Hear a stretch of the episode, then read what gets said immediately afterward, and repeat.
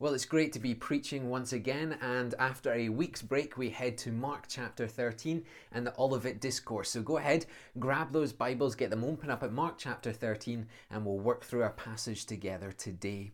Two weeks ago, Ian Kirkby from TCM took us through the first 13 verses of the Olivet Discourse. Now, it's named as such because Jesus was teaching his disciples while on the Mount of Olives.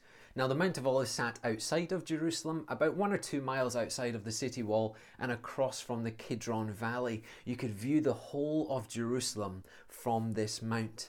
Now, chapter 13 in entirety is the Olivet Discourse, but we can also read it in Matthew 25 and Luke 21, and in your own time, you can go ahead and look at those chapters. But it's not only the content that makes this particular passage special, but the fact that it was the closing out of the public ministry of Jesus. For the coming chapters in Mark's Gospel switch to the passion narrative, that moment and time where Jesus heads to the cross for the sake of sinners like you and I. So, this is the final moment of uh, Jesus teaching his disciples in public ministry. Ian took us through the first 13 verses of the discourse, and what we learned is three things. Firstly, the temple, that central point for all Jews, would be destroyed in the future. The second thing we learnt, there will be false teachers and false doctrines that will arise and spread across the nations. Thirdly, there will be a major persecution for disciples and believers in Christ.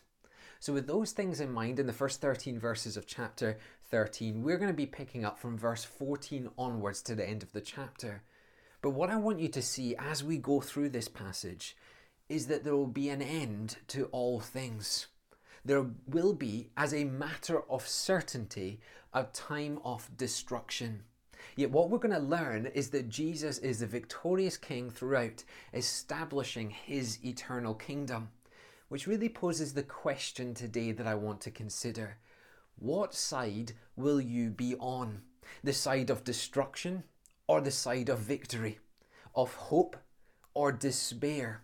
Ultimately, the question I'm asking us today is Are we ready for the end? Now, we're going to be working through our passage together and then we'll draw some conclusions uh, towards the end to apply to our lives. Bear with me in the detail. It is a detailed passage, but it establishes our rock solid foundation to apply the Word of God to our lives. So we've got to do the work before we can get the application. So we're going to go to Mark chapter 13 and from verse 14. But when you see the abomination of desolation standing where he ought not to be, let the reader understand, then let those who are in Judea flee to the mountains. Now, I want you to picture the scene here. Jesus is on the Mount of Olives with his disciples. Jerusalem is in the background. And so, when Jesus talks about this great city and what will come to pass, it would have been vivid and real for the disciples. This was not just a passing conversation, just passing the time together. This was a serious matter of great consequence and the disciples and Jesus would have seen the city that they were talking about. It seems that everything Jesus is talking about here centers around the abomination of desolation. Now, we first pick up this phrasing in the book of Daniel in his great visions from chapter 7 onwards. We know that the visions were apocalyptic in nature meaning they were focused on the present age coming to an end in destruction and then a new age of peace coming in after that destruction. So we can rightly place the teaching of Jesus about the abomination of desolation as apocalyptic in nature. It's about a time of destruction. It's about a time of this old world dying and a new world coming to be. And what we're going to see throughout is there's a difference to just apocalyptic literature. There is hope in the middle of it, and that hope is Jesus. Now, the Hebrew word for abomination is shikots. Now, shikots translates as a filthy and disgusting idol. Now, it's interesting to note that abominations or filthy idols are mentioned nearly 30 times in the Old Testament, but rarely mentioned in the New Testament. When we take this into account, this word desolation being added to it, meaning to utterly destroy, William Barclay phrases it in a really helpful way for us to understand. He calls the abomination of desolation a fairly rare um, title, rare phrasing to use as the idol that profanes. The filthy and disgusting idol that destroys or profanes. Now, Ian reminded us two weeks ago that we've seen this happen before in the temple. Antiochus Epiphanes set up an idol worship and sacrifices to pagan gods after Daniel's visions. So the abomination of desolation isn't a new thing, it is just simply a rare thing to discuss in Scripture. Now, Jesus is referring to the abomination of desolation in prophesying that it's going to happen again, but this time it will be like no other. In verse 2, he tells the disciples the temple is going to be utterly destroyed. In verse 14, he tells us why this utter destruction will come because a filthy and disgusting idol will stand in the temple where it does not belong and it will profane and blaspheme against God. In a moment, we're going to come on to why that is important for our future. But for now, I want us to see this really quite interesting phrase let the reader understand. Why doesn't Mark not spell out what is being said here? Why is there a sense of secrecy and mystery? Is this some form of veiled vision yet to be fully realized? Or is Mark protecting someone or something? There's no easy answers to these questions, but this phrasing limits to us the full picture that is happening. There's clearly something behind the scenes that is occurring that we as the reader don't yet understand. What we are told, though, is that when this abomination of desolation occurs, this fi- filthy idol that brings utter destruction, all those in Christ are to flee. They're to run for the hills. They're to take themselves to safety. And we get this sense of urgency in this passage and the call to run when we read from verse 15 onwards. Let the one who is on the housetop not go down, nor enter his house to take anything out. And let the one who is in the field not turn back to take his cloak. And alas, for the women who are pregnant and for those who are nursing infants in those days, pray that it may not happen in winter. You get a real sense of drop everything and run. There'll be a, a, moment in the future where the people of God, having been warned, will know that they are to leave their homes and their personal items behind and run for the hills. There's a sense of danger here, isn't there? Hope that you're not pregnant in this time. Hope that you don't have young children in this time. Even hope that it's not winter and cold in this time. This is a life threatening moment. Now, the major question that scholars have tried to answer is whether verse 14 through 18 refer to the great fall of Jerusalem in AD 70 that Ian Kirkby mentioned to us two weeks ago. Because you see, Emperor of Rome in AD 70, Emperor Titus, lay siege to the city of Jerusalem. The Roman army blocked all entrances and exits to the city and stopped all resources going in. Over a period of time, the people of Jerusalem began to starve. So horrific was their starvation that the history books record mountains of dead bodies and a city in utter chaos. It's recorded that over 1 million people died in Jerusalem under this siege, with the main cause being starvation. Jerusalem fell into the hands of the Roman Empire, who swiftly destroyed the core of the city, the temple. It's also recorded that many fled this, out of the city, into the country, into the mountains, into the hills, mainly Christians who fled to safety in Pella and the Transjordan. So you see, on the surface, verse 14 through 18 speak of a destruction that to some extent we have seen in AD 70. But there's two really important things to note. First, there is no mention of a filthy and disgusting idol, the abomination where is this filthy and disgusting idol? Secondly, remember there's a hint from Mark that we don't know or we won't know the whole picture. So the question remains is this AD 70 or is this some other time in the future? Well, that question gets even more complicated when we head to verse 19. For in those days there will be such a tribulation as has not been from the beginning of creation that God created until now and never will be. I want you to note for in those days. So Jesus is still talking about the abomination of desolation. He's still in this time period. There's going to be a great tribulation, a great trial. And note this it will be one like you have never seen before since the creation of mankind. This is going to be ultimately the greatest, most significant, never again trial and devastation to all of mankind. Why is this important to point out? Well, since AD 70, we have seen hundreds of wars, plagues, diseases, persecutions. In just the last hundred years, we have seen World War I, World War II, we've seen a war on terror, and we even right now have a worldwide pandemic killing millions. And there's two things really coming out of this. Clearly, we have seen a lot worse since AD 70. So AD 70 wasn't the worst tribulation or trial that mankind has ever seen. But most shockingly, what this verse is hinting to is there is going to be a final trial, a final devastation that is even worse than all of the things I've mentioned put together. This is going to be the worst trial, tribulation, devastation, destruction that mankind has ever and will ever see. So you see, yes, some of what Jesus was saying is fulfilled in AD 70, certainly the destruction of the temple, but clearly not all was fulfilled at that point, meaning it would be good for us to have a futuristic viewpoint.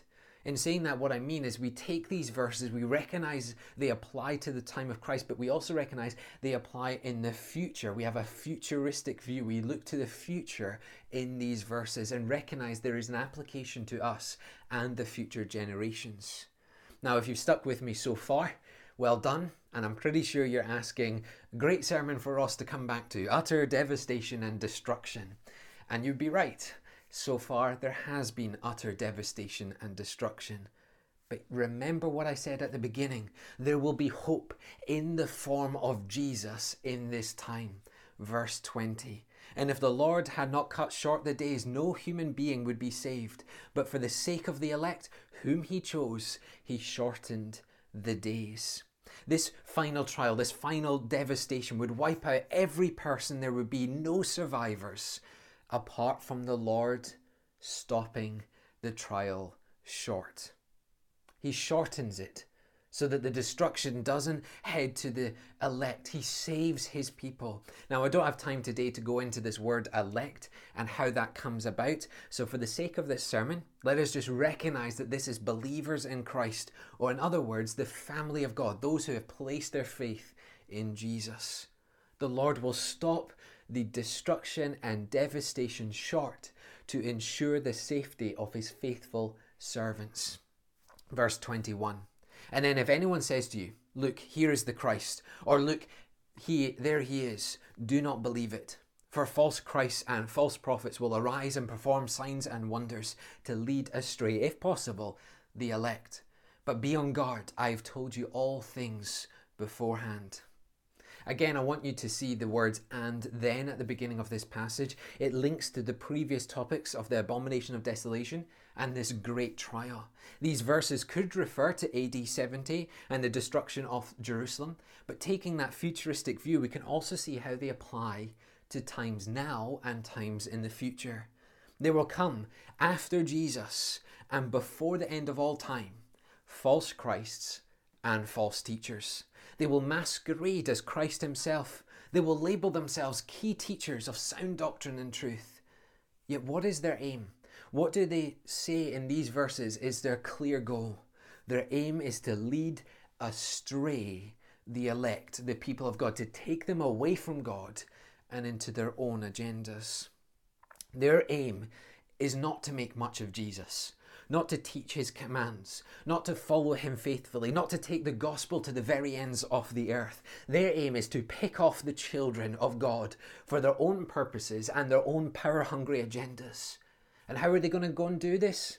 They're going to use signs and wonders. Essentially, they're going to put on a show on a display and try and convince people that they have a spiritual gifting and a spiritual knowledge. Donald English, our commentator, said it in the most profound way. They need to impress the people with signs and wonders because they have nothing else to offer. It was all display, it was all show. no depth.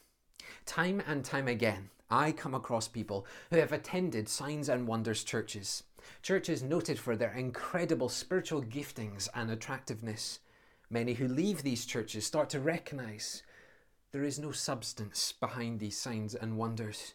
When trials come, there is no hope. When difficult passages are discussed, they're laughed off, or worse, just removed from scripture and teaching. To question such a sign or wonder is to blaspheme against spiritual ones. I've also come across individuals who have stayed and consistently find it hard to grasp the Bible, to understand how the Old Testament links to the New, and to see how Christ truly transforms not just our outward person, but our inner, in our hearts. Why are all these things missing? Why are all these churches threatened by questions? Because they have absolutely nothing else to offer than signs and wonders. It's all show. It's to have a glimpse behind that curtain would just spoil the show and spoil the display. And do you want to know something today? Do you want to know what the greatest sign and wonder is? Do you want to know what the greatest depth to the show of Christ, the display of Christ is? I tell you this, it's not going to be found in prosperity gospel. It's not going to be found in Pentecostalism. It's not going to be found in a charismatic movement. It's found in the resurrection of Jesus Christ.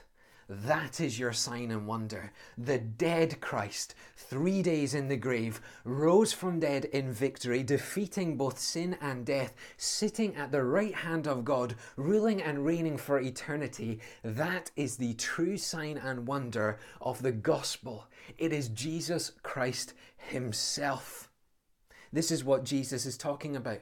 People, churches, teachers, pastors, spiritual people attempting to lead people astray. And note I say attempting. For Jesus says here, be on guard. He is giving us a warning. Don't fall into the traps of these false teachers, this sign, this wonder, this display, this show. Let me put it very simply. Jesus himself is the gospel. Jesus himself is the warning against falsity. And Jesus himself is the antidote to the signs and wonders movement because Jesus himself is the sign and wonder. Do you know anyone else resurrected from the dead, ruling and reigning at the right hand of God?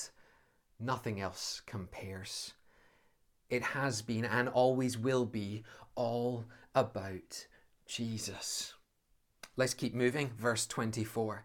But in those days, after that tribulation, the sun will be darkened, and the moon will not give its light, and the stars will be falling from heaven, and the powers in the heavens will be shaken. Again, see the linking words here, bringing all of this together. But in those days, we're still in the time of the abomination of desolation. We're still in this time period of coming to the end of all time. Jesus is still talking about the same subject, the same timing. And before we get to verse 26, where we find the hope of Jesus, there will be cosmic catastrophes. The sun will lose its power, the moon will be darkened, the stars will fall, the very cosmos will be shaken to the core. Everything that we know, everything we can see and wonder in the sky will begin to fall apart. Think of it as the last deep groan of creation before Christ returns. Isaiah 13, verses 9 to 10, give us a fairly explicit description. Behold, the day of the Lord comes, cruel with wrath and fierce anger, to make a land of desolation and to destroy its sinners from it. For the stars of the heaven and their constellation will not give their light, the sun will be dark at its rising, and the moon will not shed its light. So we have filthy idols, we have tribulation, we have disaster like no other. We have false teachers. We have false doctrines. We have persecution. We have the entire cosmos splitting apart, complete and utter destruction. Yet wait for it. Here is the hope. Here is the resounding trumpet of victory. Here is light in darkness. Verse 26 and then they will see the Son of Man coming in the clouds with great power and glory. And then he will send out the angels and gather his elect from the four winds, from the ends of the earth to the ends of heaven. just before everything is destroyed, the Son of Man, referring to Jesus, will come in all power and in all glory. And you see the hope in this? The certainty that Jesus will return. When everything seems lost, here comes Jesus, all powerful, with all authority, with all glory, with all splendor. He will come for with the saints of heaven and he will send out the angels to gather in all those who are faithful servants before Christ Jesus. You see, so far we've been thinking about this passage and looking at it as end times, looking at it as destruction, looking at it as desolation, looking at it with despair. And most people do come to this passage and think everything's gone. But it's not about the destruction, it is about Jesus. The focus is verse 26, is the hinging verse. He is returning. He will gather believers and he will rule and reign with authority for eternity. Now, most of you know as a Scotsman, I'm inclined to go to the negative. I'm inclined to go to the despair and the discouragement. But I have to admit, verse 26 is truly marvelous. In the middle of utter despair, our King returns, our King reigns, and our King saves. That's what this passage is about. Verse 28 From the fig tree, learn its lesson. As soon as its branch becomes tender and puts out its leaves, you know that summer is near. So also when you see these things taking place, you know that he is near at the very gates. If you've been following the teaching of Lincoln Baptist over the past few months, you will know that the fig tree represents Israel, and the most recent fig tree with reference in Mark's Gospel is to a curse over Jerusalem and the temple. However, I want to make sure you don't fall into the trap that every mention of fig tree in the Bible must refer to Jerusalem and Israel or to that uh, curse that Jesus places upon the temple. In this case, it seems more like a parable, a sign to a particular season where we will look and we will know that we are in the end times. I want to be very clear Jesus does not give a date, for this was not about the calendar and marking off dates till that point. This was an encouragement. Look at, look at where the, the focus is of the verse.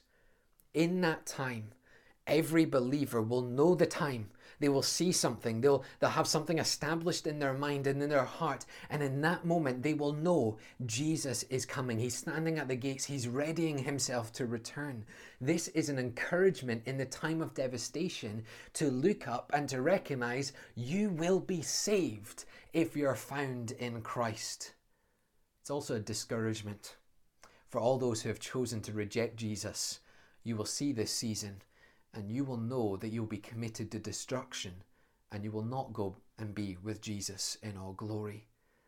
Again, this is not about the earth groaning, the creation falling apart. This is about Jesus returning so that he will reign and rule forever. Verse 30 Truly I say to you, this generation will not pass away until all these things take place. Heaven and earth will pass away, but my words will not pass away. We have yet another tricky verse in this passage. Jesus is talking to his disciples. So is the generation he is talking about referring to them or to another?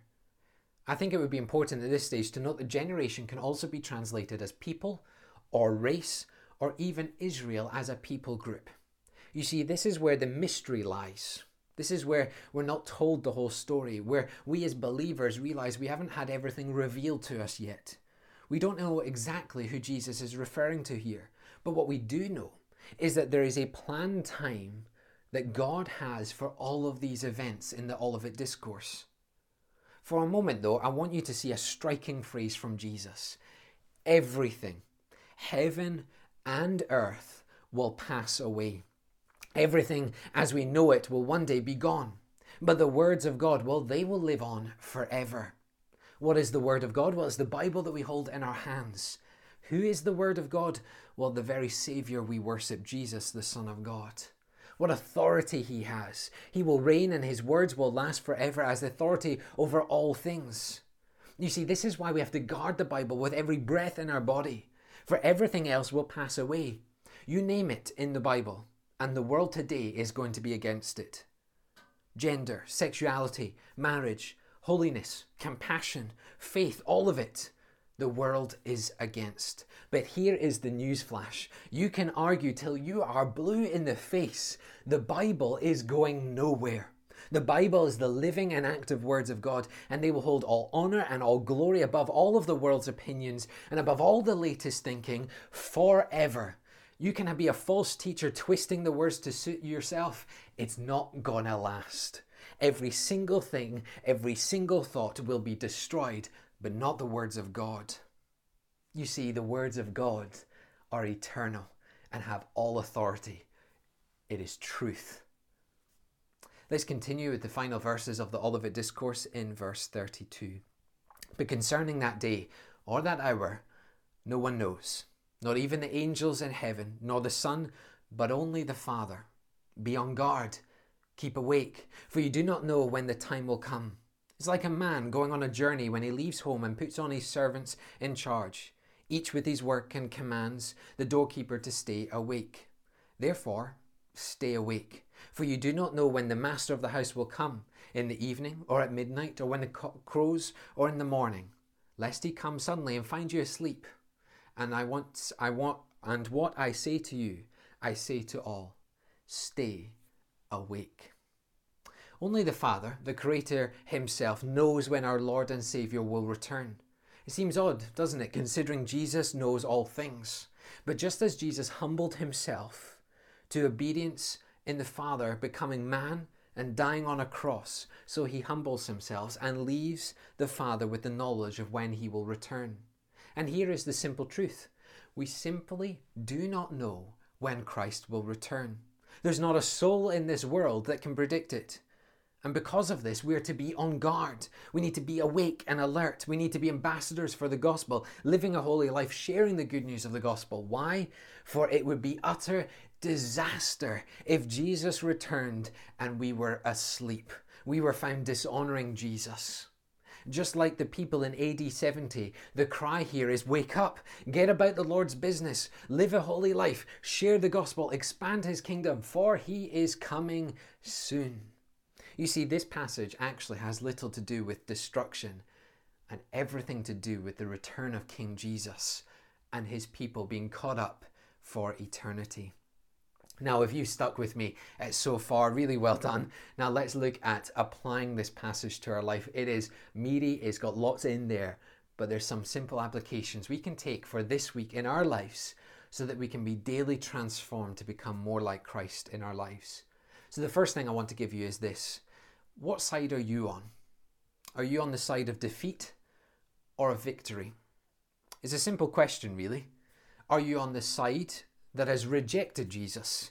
And ultimately, you're going to be completely destroyed in the end, spending eternity in hell. Or are you on the side of accepting Jesus, becoming a child of God, spending eternity with your Creator? Watchman Nee said, Outside of Christ, I am only a sinner. But in Christ, I am saved. Outside of Christ, I am empty. In Christ, I am full. Outside of Christ, I am weak. In Christ, I am strong. Outside of Christ, I cannot. In Christ, I am more than able.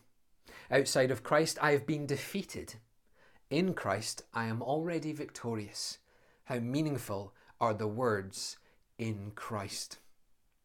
Friends, are you in Christ? If not, I beg of you to reconsider Jesus as Lord and Saviour over your life. It is a certainty He is coming back. It is a certainty that everything will pass away, but Christ will reign and rule with His eternal word. Consider once again what side you are on. The second thing I want to share with you today is that it's God's word, not man's signs. God's word, not man's signs. I have to be really honest with you today, and, and again, it's probably no different than normal, but it feels different having uh, been away from preaching for a few weeks. But I want to be honest. I'm really tired of opinions. I'm so tired of fancy talk and dynamic plans and flashy displays and great sounding but weak thinking opinions. Let me be blunt man has absolutely nothing to offer, nothing except the good news of Jesus. I watch as countless young people get sucked into Pentecostalism. I watch as countless struggling individuals get trapped in the prosperity gospel. I watch as people twist and abuse God's word to suit the latest modern thinking on just about everything. And I've got to be honest, I've had enough of it because man has nothing to offer but the Word of God and the gospel of Jesus. That's it, folks. That's what it's all about. In the end, everything's gone. So why hold on to anything else but the thing that will be eternal, which is Christ and His Word? So I'm talking to you, the individual that twists the Word of God, the individual that brings signs and wonders but with no hope that follows. The individual who spouts endless spiritual nonsense in the hope of some following you will come to an end. You will fail. You will be silenced. I say to all those who have been sucked in by such false teaching in our modern days come to Jesus and His Word. It's the only thing with everlasting authority and power. It's the only thing that will stand right to the end of time. It's the only thing that can make sense of everything.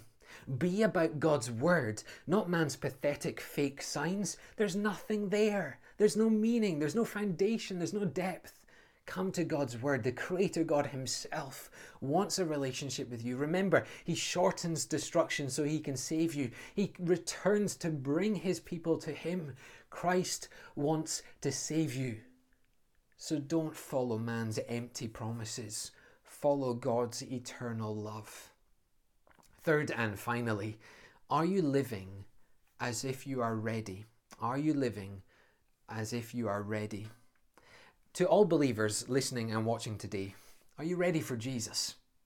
I mean, really, are you ready for the Lord to come back at this moment and see you right now? Have you surrendered entirely to Him? Have you confessed your sins to Him? Are you living a holy life? Far too many Christians are apathetically walking through this life thinking that their everyday sin is okay because, well, nobody knows, or frankly, I've got away with it for so long. And let me ask you this Would Jesus be truly joy filled, joy filled, to come and collect you and bring you to the heavenly realms right now? Will he find a faithful servant? Will he find one that is ambassador for the gospel? Will he find one that shares the gospel to the very end of the age? Will he find somebody that has confessed the sin, repented from sin, and lives a holy life? Will he find someone that is compassionate, loving, and caring? Will he find someone that is generous? Will he find someone that places their hope and their joy in their Lord Jesus Christ? Will they find someone? Will he come and see someone? That fills him with joy. Folks, be expectant. Jesus is coming back. And I pray that we here at Lincoln Baptist will be ready for that day. And as one church, we will rejoice when our Lord returns, for we are ready. We have done the business of our Lord. We have served Him. We have brought many to the kingdom. They have been saved by Christ's everlasting love, and we will be caught up together for that heavenly realm. I know for one, I'll be praying that every day of my life reflects the eagerness to see King Jesus and the eagerness to take as many as I possibly can to heaven with me. It will only be possible if I wake up right now and surrender everything to the Lord. Will you join me as fellow brother and sister in Christ in being holy for King Jesus? Let's pray. Father, we thank you for the Olivet Discourse. We know that there's fulfillment, we know there is hope, we know there is destruction. And Father, we pray for those listening in that haven't given your life, their lives to you. We pray that they would right now surrender. For Father, we don't know when you're going to send Jesus back, but we want to be ready. We want to be ready to be caught up with the saints, not destroyed with the sinners. And so, Father, we pray that people would right now give their life to you. They would commit to you. Father, for those that have wandered away over the years, we pray right now they would recommit to you. They would be refreshed and renewed in the promises of Christ. Father, for the Christians listening and watching today, we pray that they would get rid of their apathy and they would be truly a soul on fire for Christ. Father, we want to surrender to you and be holy for King Jesus. We're watching for that day when you're going to send Jesus. We want to be ready and we're going to get about your business expanding your kingdom as we wait for that long awaited for day. Father, we pray in the precious and glorious name of our Saviour, Jesus Christ. Amen.